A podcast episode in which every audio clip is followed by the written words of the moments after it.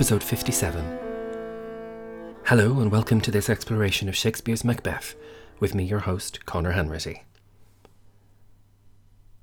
This particular scene can feel quite excruciating, since Shakespeare manages to draw it out, and perhaps draw us in, to an almost unacceptable degree. Ever since Ross arrived with the news of Macduff's horrific loss, he seemed to dawdle and equivocate and avoid sharing it. It is a very difficult scene to stage and to perform, because our modern sensibilities all but scream for immediate information and instant gratification. Why wait? Don't sugarcoat it. Don't beat around the bush, Ross. But Ross is perhaps justified, since there is a play to be made for the higher cause, the good of Scotland, which some might argue must come before personal grief, the needs of the many and the needs of the few. But for all that, the massacre of Macduff's entire family is a personal attack. Macbeth sees Macduff as a personal threat, and has himself told us that he was planning this surprise attack. The killing of this family is what will motivate Macduff's actions for the rest of the play, so, of course, Shakespeare toys with us and keeps us waiting for the news to be delivered. Once Ross has confirmed the good news that Malcolm is armed and ready to return to Scotland, he finally acknowledges that he has more news to share, and that it is awful information. We ended the last episode with his grim line that what he has to say would be better screamed into the desert where nobody would hear it. Macduff, with the false comfort of Ross's earlier equivocation, asks who this other news might be for. He says, What concern they? The general cause, or is it a fee grief due to some single breast? Here Shakespeare is using slightly legal language again. Macduff wonders if the news is for everyone, or if it's a grief that will be for someone in particular.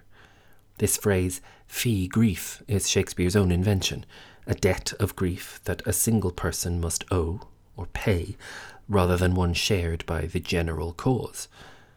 There's a horrible irony to Macduff asking this almost clinical question when we all know that this awful news is for him. Ross still can't quite bring himself to the point and answers with yet more tricky language. No mind that's honest but in it shares some woe, though the main part pertains to you alone.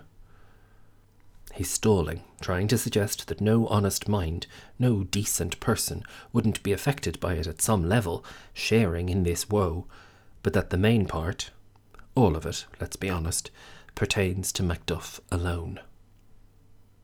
Macduff, antithesis of Macbeth, has to appear heroic and answers very robustly if it be mine, keep it not from me. Quickly let me have it. This is the Shakespearean equivalent of rip the band aid off already. Since the world of this play is still a violent, aggressive place, Ross tries to cover himself with one more caveat. Let not your ears despise my tongue forever, which shall possess them with the heaviest sound that ever yet they heard. Please, he's saying, don't hate me forever for what I'm about to say. The heaviest sound that Macduff will ever hear. Ross is pleading with him not to shoot the messenger. Poor Macduff is surely starting to worry now, and says, Hmm, I guess at it. What else is such news likely to be? This almost non verbal hmm is very rare in Shakespeare. The encroaching horror is literally beyond words for Macduff. Now, finally, Ross tells the truth. Your castle is surprised, your wife and babes savagely slaughtered. To relate the manner were on the quarry of these murdered deer to add the death of you. Shakespeare uses the word surprise only twice in the play, when Macbeth announces the plan to attack Macduff's family, and now when Ross relates this news. It resounds with malice and foul play. Of course, it is outrageous to attack the castle when Macduff is away and murder his wife and all of his children. The act is all but unspeakable, And since Shakespeare has shown us how the attack began, it's up to a given production how much of this massacre to present on stage. Ross now can't bring himself to describe it. Like the best messengers in classical tragedy, he has found instead a compelling way to make us think about the events that happen off stage without being so lurid as to describe them. Ross insists that the manner of these murders is so brutal that describing them would also kill Macduff. He uses a very unfortunate play on words. He doesn't want to add Macduff's death to the quarry of these murdered deer. After a hunt, the quarry is the total number of animals slaughtered. Ordinarily, the deaths on a hunt wouldn't be considered murder, at least not back then, not least, of course, because they would have been animals. Here, Ross rather clumsily puns deer, as in does and stags, with Macduff's dear wife and children. It's such a bad metaphor that I have to think it is deliberate, and somehow it almost makes us feel sorry for Ross in this horrible, awkward situation, having to describe this nightmare to Macduff. In the background of this terrible haunting image, I feel like Ross might be trying, just trying to point the finger. The hunt and its quarry would have been the privilege of the very highest social orders, perhaps even the crown alone. Only the king, therefore, could have been behind this particular kill. And the family hasn't just been killed, they have been savagely slaughtered. It's easy to glide over these words because they go and they flow and they start with the same letters, but it really is a gruesome image. Of course, Macduff is rendered speechless by this, and so Malcolm chips in instead. As has been happening throughout the scene, he completes Ross's last line of verse, saying, Merciful heaven! What, man, ne'er pull your hat upon your brows. Give sorrow words. The grief that does not speak whispers the o'er-fraught heart and bids it break. Malcolm first exhorts Macduff not to pull his hat down to his brows. This sounds a little weird to us because nowadays we so seldom wear hats.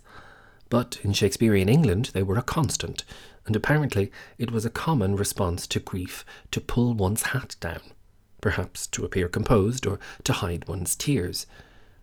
It's a very easy line to cut from the play now, since we've lost the context for it in modern life. But it is a curious little insight into how people responded to things in that world. As if the earlier nod to messenger speeches weren't enough of a classical reference, Malcolm now gives us an almost direct quote from Seneca.